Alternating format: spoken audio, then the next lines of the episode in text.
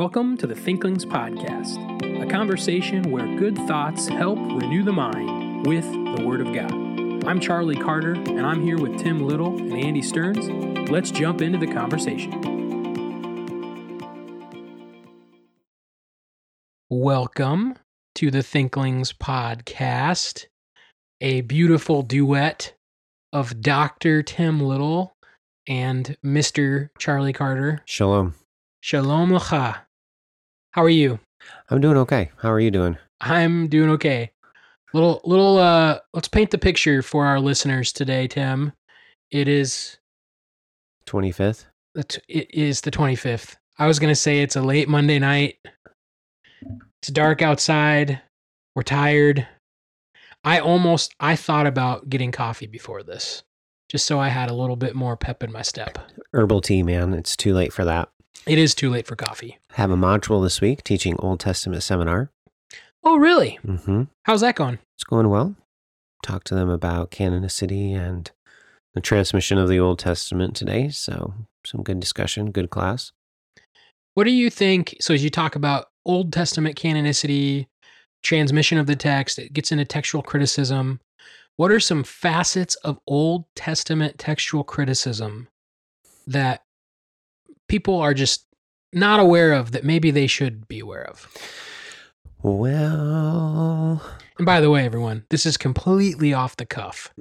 We even we had like these are the five things we're going to talk about. This was not on the list. this is just throwing random darts at a board. Let me just kind of uh, explain the first day of Old Testament seminar. I walk them through a series of Old Testament problems, and I kind of use the im- imagery of the wheels on the bus go round and round, round and round, round and round, and then it's like, oops, there went a wheel, Uh oh. and uh, we lost one, and then it's like, oh, there goes another wheel. And near the end of the discussion, we kind of lose a big wheel, and I ask the entire class, So, how many of you knew of this problem? And absolutely nobody raised their hand. And there's like 10 to 15 students there, several pastors. So, And what what is that big I'm not going to say on the podcast. Okay, you, you'll tell me as soon as we're done, though. I don't think so. What? Anyway, Oh. if you want that information, you can uh, sign up for Old Testament Seminar. It'll be offered around this time next year. Boo. uh, canonicity in the Old Testament and the textual transmission of the Hebrew Bible. It's a little more complicated than um, New Testament studies and what we have for the New Testament. It's a good time. I didn't answer the question for the students either. I basically just made a big mess and then I gave them a reading assignment and Sure. we re- we revisit it on day two. That right there is, in essence, what a seminary education is. You have a handful of guys that make a huge mess and then tell you to fix the problems by reading a lot. That right there is an MDiv, is what Tim just described. Hopefully, it equips them to not just uh, provide answers for their people, but it's actually intended to strengthen their faith. yes. as well. So, um, exposing a problem in the Bible and then then seeing that there is an answer, um, but uh, but the whole verb there, seeing that there is an answer, there always reaches a point where you don't know the answer, and you're going to just have to accept it by faith. Yeah. And that that the Bible is not like a science textbook where you're going to find the perfect answer to every question. It does foster hope and faith, which do not disappoint. Amen. Anyway, here, other what a great rabbit uh rabbit trail. Boom. This is wonderful. We should just be done right there. but we have all these other wonderful things to talk about as well. So we have uh, an Andy Stearns quote for you. We have some listener email stuff we're gonna look at. Tim's gonna talk about a book, and I'll give you a million dollars if you can guess what it's about right now. See, they, they all thought it, and then they're gonna find out in about 10 minutes. And then we're gonna talk about some Old Testament, an Old Testament passage. So, number one on that list, here's our Andy quote of the week. Again, from The Intellectual Life by A.G. Sertillanges. And this chapter, he's I'm still in the organization of life, and he's talking about who you associate with. Hmm. Another way we would another thing we would call that is your friends. hmm And so I'm gonna I'm gonna just grab a couple of sentences out of a couple of paragraphs. There's a lot he's talking about here that's really good, but I'm just gonna read maybe two or three sentences. This is on page 54 of my copy. And he says, The first association of the intellectual, that which will show him for what he is, apart, of course, from his needs and his human duties, is association with his fellows. And then I'm going to jump to later on. He's, he's describing the meeting of these fellows where they're cooperating together and collaborating to find something. And here's what he concludes the next paragraph with Without pride or the spirit of rivalry, seeking only truth, the friends thus gathered together would, so to say, multiply one another, and their common soul would reveal a wealth of which no sufficient explanation would appear to be discoverable in any single part. So they discover so much more together than you would have never been able to explain it if one person had been doing it on his own and they're they're friends together seeking the truth and they find this this great wealth and so yeah. Sounds like the Inklings sounds like the thinklings and the Thinklings. Uh-huh. um yeah so i mean i obviously read that made me think of our group meetings Mhm.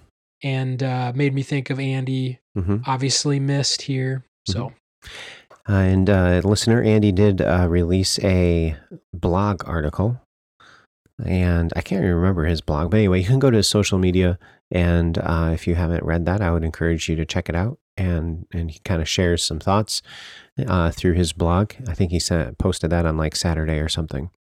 yeah Mhm. maybe we'll reach out and talk to sid and talk to andy maybe we'll share that on Sure. our thinklings page as well Mhm. uh, later in the week, so you can find that. But it is worth your worth the read.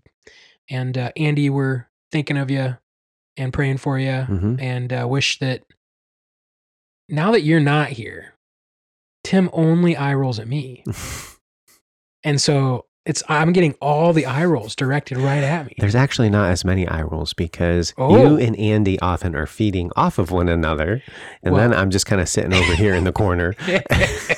I think it is Lewis. You know, It each is. friend brings out another part of the friends. This is true. And so you you actually don't get more of your friend when you isolate them. You get less of them. Correct. And so uh, you want you want to have a nice big group, and that uh, lets everyone blossom together. Mm-hmm. Anyway, so there's the quote of the week there, and then what was number two? was the uh, listener that wrote in. Yes, thank you. You know, we make a list, but we don't always check it twice.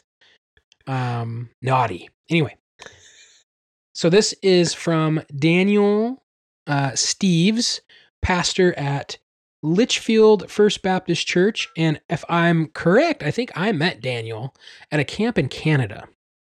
And uh, you can email in, Dan, if that is correct, but that's what my mind is telling me at Windcrest, but I'm not 100% sure. He wrote in, and this is from a while ago, but it's within the calendar year, so we're doing okay. And he had been reading a book on the extent of the atonement and gave a great review for perspectives on the extent of the atonement, three views by uh, John Hammett, Grant Osborne, and Carl Trueman. So I don't know who John Hammett is, but I have read things by Osborne and Trueman, so I'm sure that's a, a good resource there. And uh, edited by Naselli, that's another famous name, and Mark Snoeberger. So there's a lot of good dudes on that. Mm-hmm. Uh, he gave it a six, so recommend uh, that book to you through Daniel. And so thank you, Dan, for that. And he had a question at the end of his email that Tim and I want to talk about.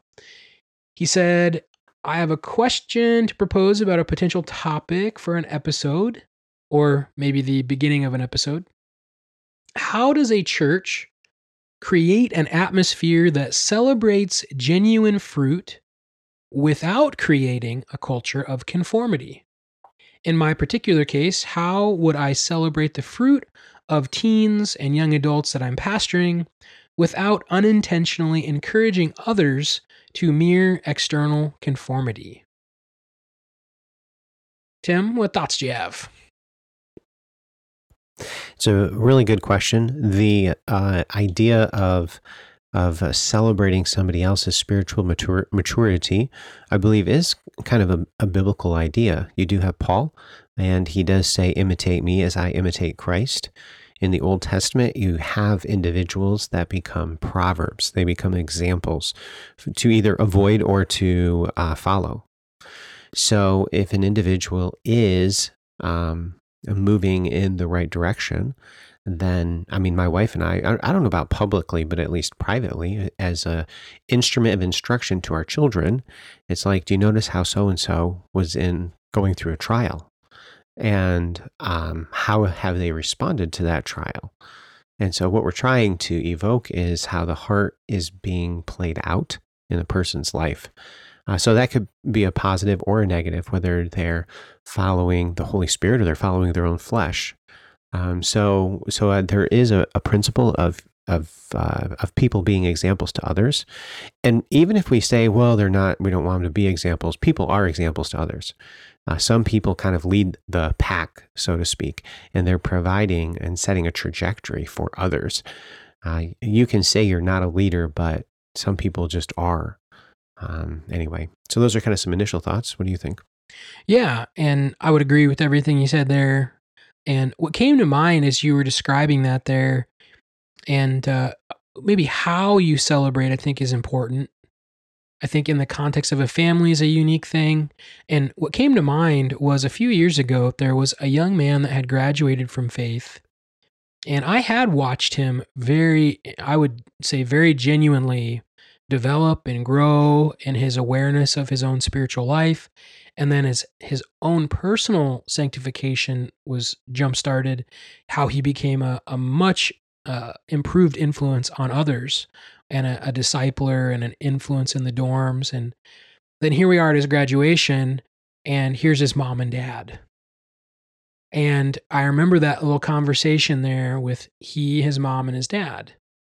And like you know this is someone that you'd spend a lot of time with and you'd watch him grow for two or three years and you know, what do you say in that moment? I think that would be especially with teens i think that would be the arena that i would want to celebrate how god is working in their life in the context of their home and specifically to go to the parents however you know at fault or of influence the parents are you know maybe they're like it could be very possible that they're a negative influence on their kids growth. Who knows?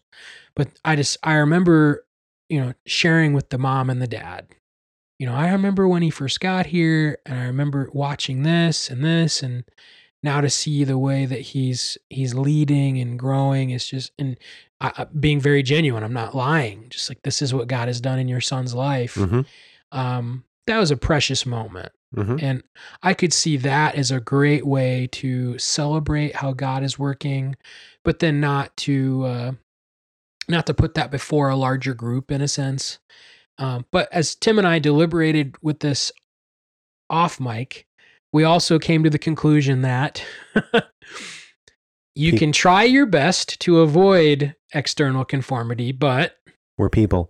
yep. and some people are just going to follow a pattern of external conformity, even though you're trying to encourage them to look at the inward renewal because they're sinners. And what do they want? They want the praise. They want the praise. Yeah. yeah. And so there's not really any way to mitigate against it. It's just going to probably happen sometimes, but I wouldn't, I wouldn't see that, that, that fault, that error as being your own. Paul even says, imitate me as I imitate Christ. Mm-hmm. And that had to do with external conformity but that was based upon an internal transformed heart. Yep. And so that somebody's just doing the external part, you know, it doesn't mean that that, that puts him to fault. And I think that is just, um, you know, I know a guy who's writing a book about some of this stuff. You're funny. And how's that going? slow and steady, just like our progressive sanctification. And it's interesting what you deem as successful discipleship or what what you think of when you think of a of a thriving mature christian is what becomes the standard of your uh you know, your success. And so if you were to say well i think that a mature christian reads their bible every day and they go to church every sunday and they never look at pornography and they share the gospel all the time, when you start discipling someone, what are you going to look for to know if you're being successful? Well, Johnny has gone to church every Sunday. To best of my knowledge, he's not looking at pornography. He's sharing the gospel and he's reading his Bible. We're batting a thousand. And not that any of those things are wrong. I would expect all of those fruits to be in the active and visible in the life of someone who's genuinely walking with the Lord. I mean that that's that's an e that's you know pun intended low hanging fruit. Okay, but uh, at what point does our standard of success include the affections, and how do you properly emphasize those as what precedes external obedience? And I think that's the difficulty is you're you're really you are working with intangible markers of success. And uh, so people don't usually like to celebrate intangible things. You know, like to celebrate visible things. Right. And so I think you, Dan, what you're highlighting is a as a difficult thing, how to strike that balance.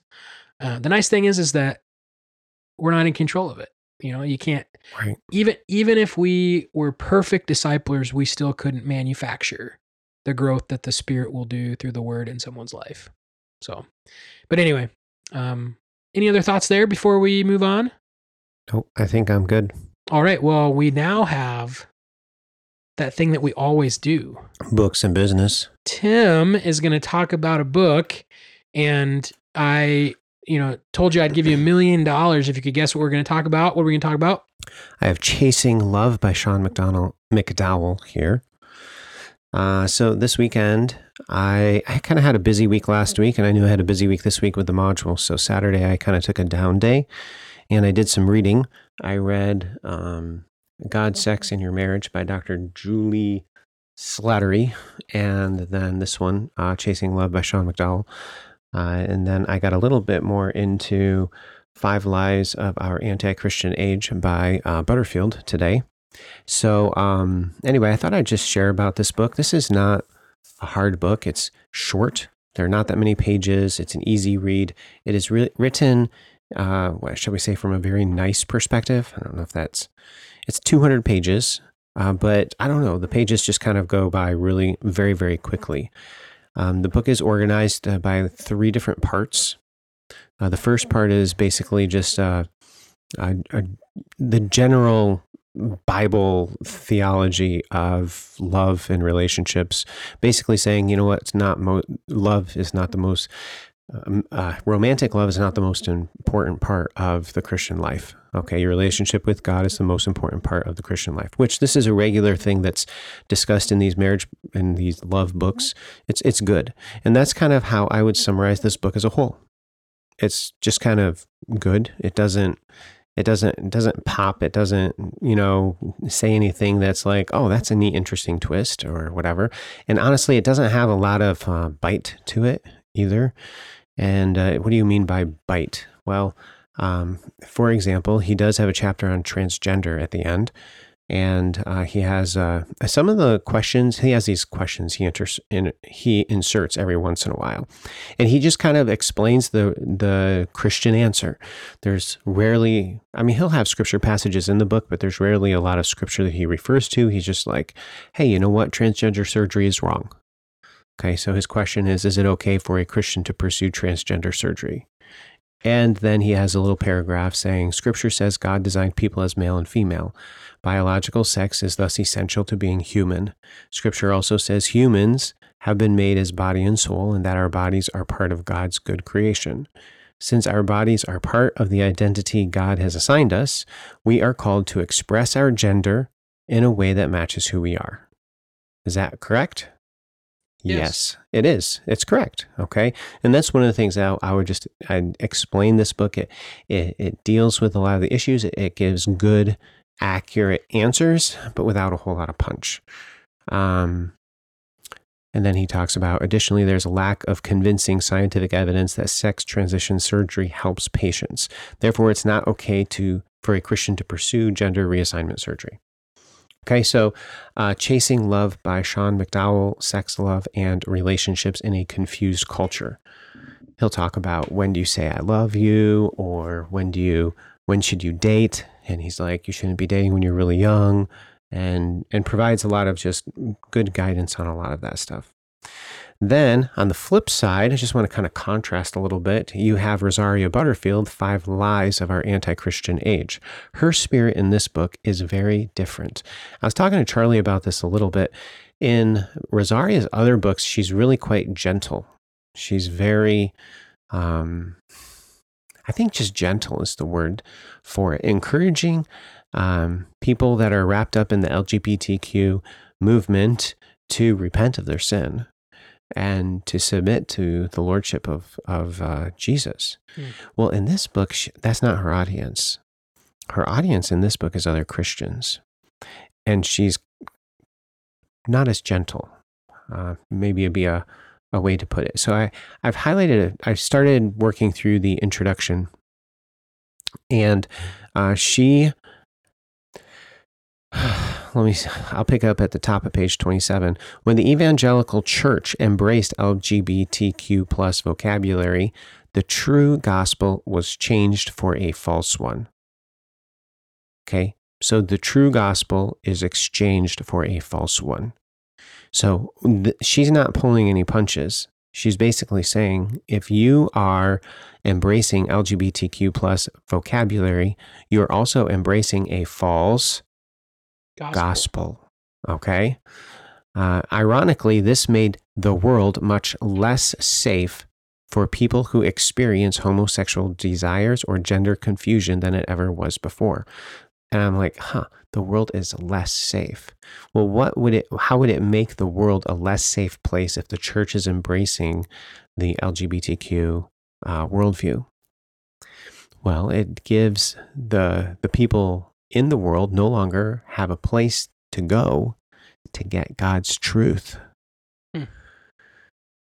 A genuine Christian who experiences the indwelling sin of homosexual desire or transgenderism will find both the world that says, do what feels good, and a church that says, you are a sexual minority and need a voice and platform in the church, as equally dangerous. Where is it safe to just repent of sin and be built up in the promises of God? See, there's no hmm. place there in the church with a church that embraces this philosophy where where they can be taught, hey, you know what is a good life for you if you repent and submit to the Lord. Where is it safe to repent and flee from your sin and no longer be gay or trans? Okay, so she's kind of uh, fighting against uh, a lot of the the influences that have uh, come into the church. And then in the introduction, she addresses the therapist who asks the parents, Would you rather have a dead daughter or a living son? Because the uh, let's see here she talks about how the world offers false beneficence in places in place of real care when it fails to use God's law to apply God's love. This is especially tragic in the context of transgenderism. The world says if your daughter wants to become your son, you must comply or she will kill herself. Hmm. Her therapist asks, Would you rather have a dead daughter or a living son? But this isn't a valid question. Instead, it's a manipulating one. It's also a no win question. It places the blame for a potential suicide in a caregiver's refusal to believe a lie. Yep. Okay, you can see the clarity which she is addressing this issue. It's impossible to give a good answer to a bad question, she says. So uh, she then addresses the issue of transgenderism from a very different perspective. And she's saying, listen, this is not a gray area for uh, the Christian. In fact, this is something that we're fighting. Now, that's a little different with the audience. I think maybe Sean McDowell is a, uh, addressing more people who are confused and he's telling them, hey, this isn't the path forward. And so he's being gentle. Rosaria is not being gentle in this book. She's really, uh, she's really blasting the church and saying, hey, this is what's true and this is what's wrong. But I want to read this one section and then I'm going to let it go. If you are experiencing the desire to be or do something that God hasn't rightfully given you, whether this is coveting your neighbor's wife or your neighbor's gender, you are to cut that desire off. Parenthetical quote, not your own body parts. See, she's being a little bit punchy. The sin of transgenderism, and this is a clarity thing that I appreciated in her book here. The sin of transgenderism is actually the sin of envy. Hmm. It's like, I'm not content with the way that God made me. I want this. I want to be that. And I'm envious for it. Envy will eat a person from the inside out. So, um, anyway, I thought there was a lot of clarity there because she's actually saying, What is the sin? And this is how the difference between, say, like Sean McDowell's book and Butterfield's book, too.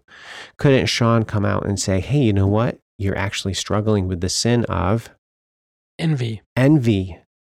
And what do you need to do? You need to Repent. repent. That's exactly right. So that's kind of uh, just a little bit of a snippet. The McDowell book is good, but it doesn't give, uh, I would say, enough um, punch.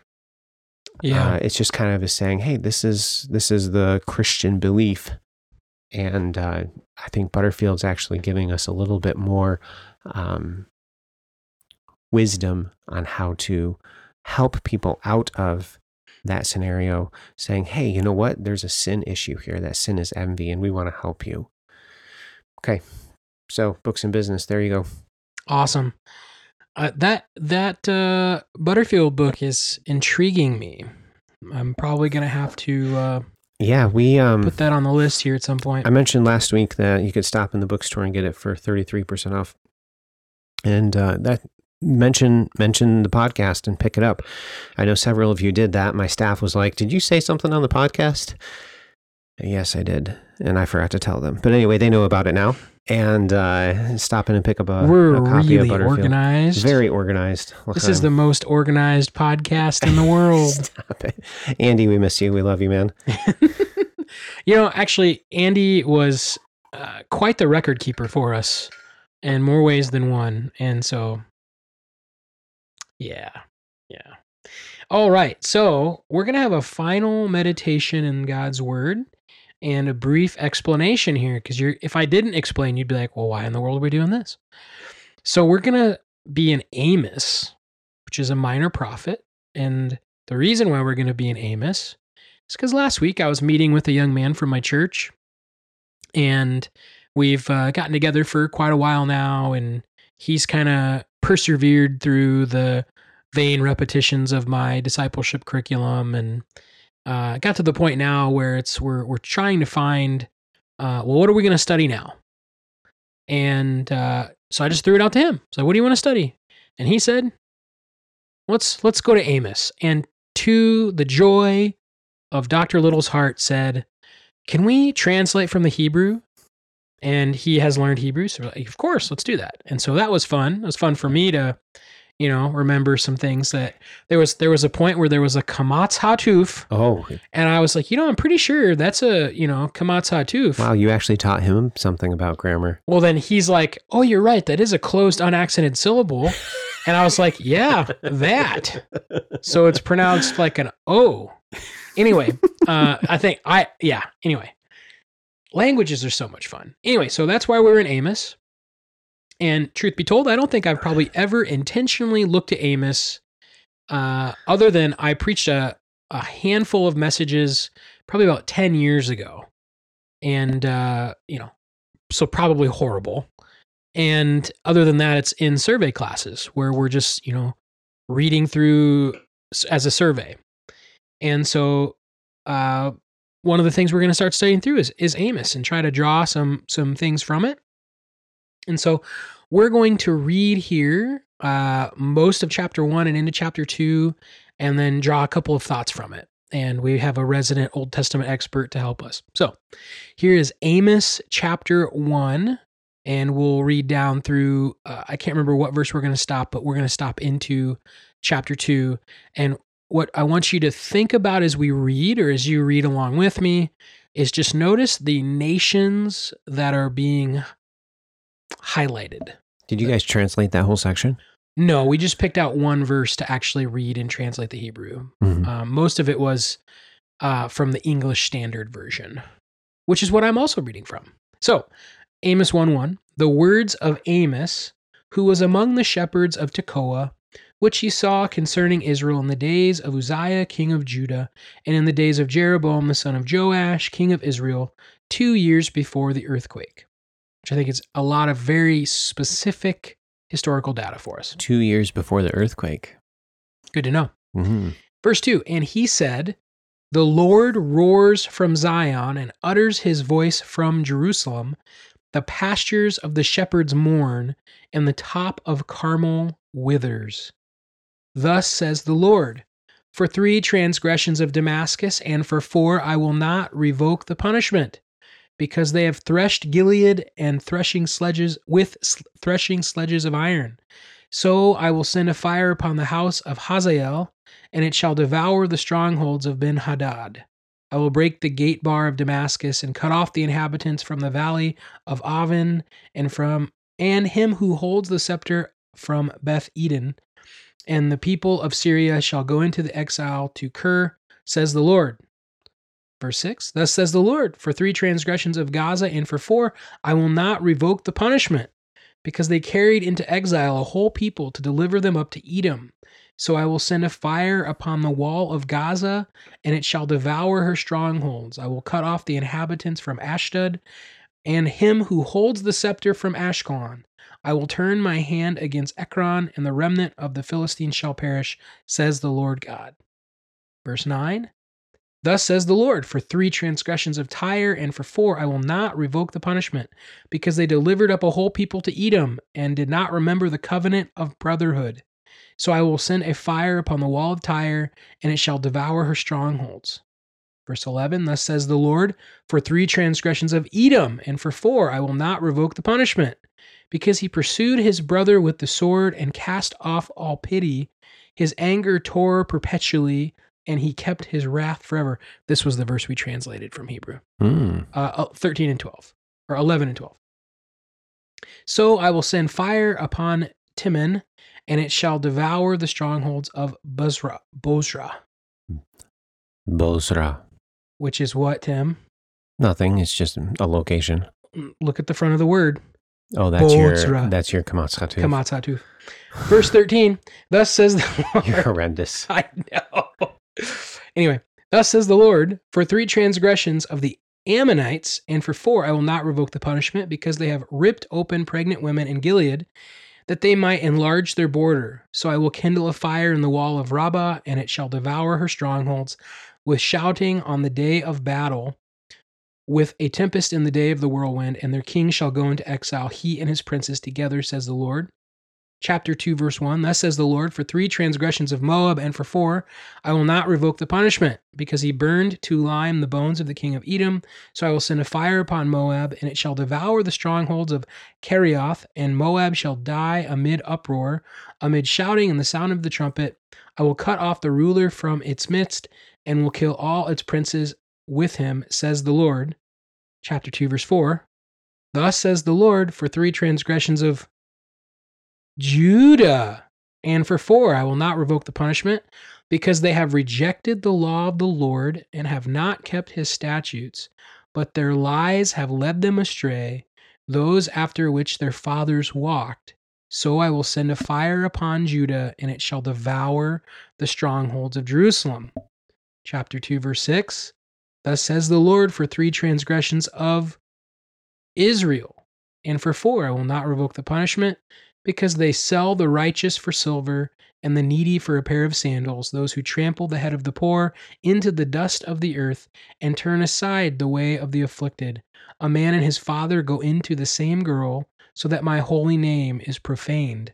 They lay themselves down beside every altar on garments taken in pledge, and in the house of their God they drink the wine of those who have been fined. And so, a lot of verses there a lot of nations there. And so, if you'll notice, just some casual observations, you start pretty far away from the nation of Israel. You start in Damascus, and you progressively, by nation, get familially closer to Israel and Judah. By the time you get down to, uh, let's see, uh, Edom, which would be the descendants of Esau, correct? And then the Ammonites and the Moabites are descendants of the son, the children of Lot Mhm. right? So you're getting closer and closer to God's chosen people. And I think Israel and Judah would hear these prophecies, most of them in chapter one, the beginning of chapter two, and they'd be like, yeah, get them. They did do that. they did do that to us, Lord. Judge them. And then eventually he circles right on top of Judah and Israel, who are accountable for following the laws of, of God. They've been committed, the oracles of God, and they had disobeyed. And God, and you, you can see the poetic repetition for three transgressions and for four, I will not revoke the punishment. And he repeats that every time. And so uh, how are we gonna how do you even begin to apply this you know can you just take some obscure pronouncements against some nations that aren't even really there anymore how do you start to apply that? Can you apply that? And so you know we started talking about this the other day and uh, i think there's some levels of abstraction that you go through here. Uh, obviously you know unless unless there's like a descendant of edom or moab listening you know maybe this isn't directly for you. But here here are my two takeaways and then tim i'd love to hear your kind of insight as well uh, number one for all of these nations you see expressed the lord's sovereignty power and judgment that he knows their sin he does not forget their sin and he will and this i think would be true for not only the people of god but all the other peoples he will eventually judge he will uh, make right or reckon that sin. And uh, regardless of how close we think we are, uh, that is true. and so for me, I started thinking about how often do I try to bring into my own power the judgment of God? Like I could look at someone and pronounce judgment upon them. For your three transgressions, yes, even for four, I deem you to be judged. You know, like I, I, I would love to be able to say that of people. And uh, we're reminded in multiple places in Scripture that it is the Lord who judges. Vengeance is His. And quite clearly here, for multiple nations, He is in perfect control of it in His timing. And so it was a great reminder to me that I'm not the judge. He is the judge, and He knows uh, when I'm wronged, when people are wronged. Uh, God keeps an absolute perfect record of those things. And then for me, how, how would I apply that truth of God's power and sovereignty and his judgment? Is that I would trust him. I would trust him to make things right. And I don't have to take it upon myself to do that. And so that, that was kind of my first application there. Trying eh, how how would I apply Amos 1 and 2 to myself is a reminder of the position and the character of God as the as the only true judge of of the people of the earth. And then the, the second was a reminder when you get down to verse 4 and to verse 6. Uh, again, I think the people of Israel, the people of Judah, as, as split into two nations at this point, they would have pointed the finger at the other nations and would have been ready for their Lord to judge the other people and they were actively ignoring their own sin. And guess who was not ignoring their sin? The Lord. um, you know, specifically in verse 4, I will not revoke the punishment. They have rejected the law of the Lord. They have not kept his statutes. Their lies have led them astray. Goes well with uh, Rosaria Butterfield's uh, title there. Mm-hmm. Uh, those after which their fathers walked. And not only do I often want to judge others, but I often don't realize how judged I should be. I mm-hmm. don't see my own sin. And uh, certainly, I don't think Judah and Israel did. And as you go farther, and we will eventually, you go farther into the book of Amos, and God is pleading with them look at all the things I did to try and help you to repent, yet you did not turn back to me. Mm-hmm. And uh, there's Charlie's personal testimony right there, right? Like God is so active each day to help me see when I'm not walking in the spirit. And in those moments, it, it, it works well because when you're not walking in the spirit, you are controlled by the flesh. And what does the flesh want to do? Judge other people. And so these two things go right in hand with each other. hmm The moment you stop recognizing your own sin, you are going to focus on someone else's sin. And uh, so those were my two takeaways there was uh, first there's a demonstration of the the power, the omniscience, the control, the sovereignty of God as judge. And then there was kind of a sobering reminder there of, you know, as often as you can point the finger at someone else, why don't you just look at yourself for a moment and, you know, uh, while I don't think it's purely scriptural, John 8 is helpful for us. You who are without sin, throw the first stone. and uh, there were no stones thrown in that passage. And so those are my two takeaways is the judgment of God and recognition of your own sin. And uh, any other thoughts there for us, Tim? I think that's a great observation and application. Uh, Israel was likely um, applauding Amos as he um, announced these judgments against all of their enemies. Uh, Israel is the seventh and the last nation that is mentioned, and Amos was a prophet to the northern kingdom of Israel, of Israel itself, and and so to think through that they likely would have greeted these condemnations against all of these other nations with applause, um, but not had the the spiritual discernment to see the sin in their own lives, uh, to then be judged uh, by the Lord by Amos and in a similar fashion uh, just illustrates how blinded we can be to our own sin uh, and how judgmental we can be to other people's sin. So I think that's a great application. Instead of seeing and being able to identify the sin in somebody else's life, pray and ask the Lord, Lord, I know I'm not perfect and I haven't confessed any sin in a very long time. Help me to see the sin that I have been blinded to. That's a dangerous prayer. Yeah. And so hopefully that's an encouragement to you. And uh, we'll, uh, and, and unless the young man that we're meeting with decides that he doesn't want to study Amos anymore, we'll keep going through Amos. And so thank you guys for listening to this week's podcast. And we will see you next week on the Thinklings podcast. Thank you for listening to this episode of the Thinklings Podcast. We would love to hear from you. If you have any feedback, suggestions, or potential topics that you'd like us to discuss, you can contact us through our email, thinklingspodcast at gmail.com. Remember, don't let this conversation end with this podcast. Read good books, talk about them with your friends, and always continue to cultivate your mind. See you next time on the Thinklings Podcast. The Thinklings want to remind our listeners that the Thinklings podcast is our personal production. Our conversations, book discussions, and viewpoints may not represent the views of Faith Baptist Bible College and Theological Seminary. Any questions or feedback should be directed to us at the Thinklings podcast.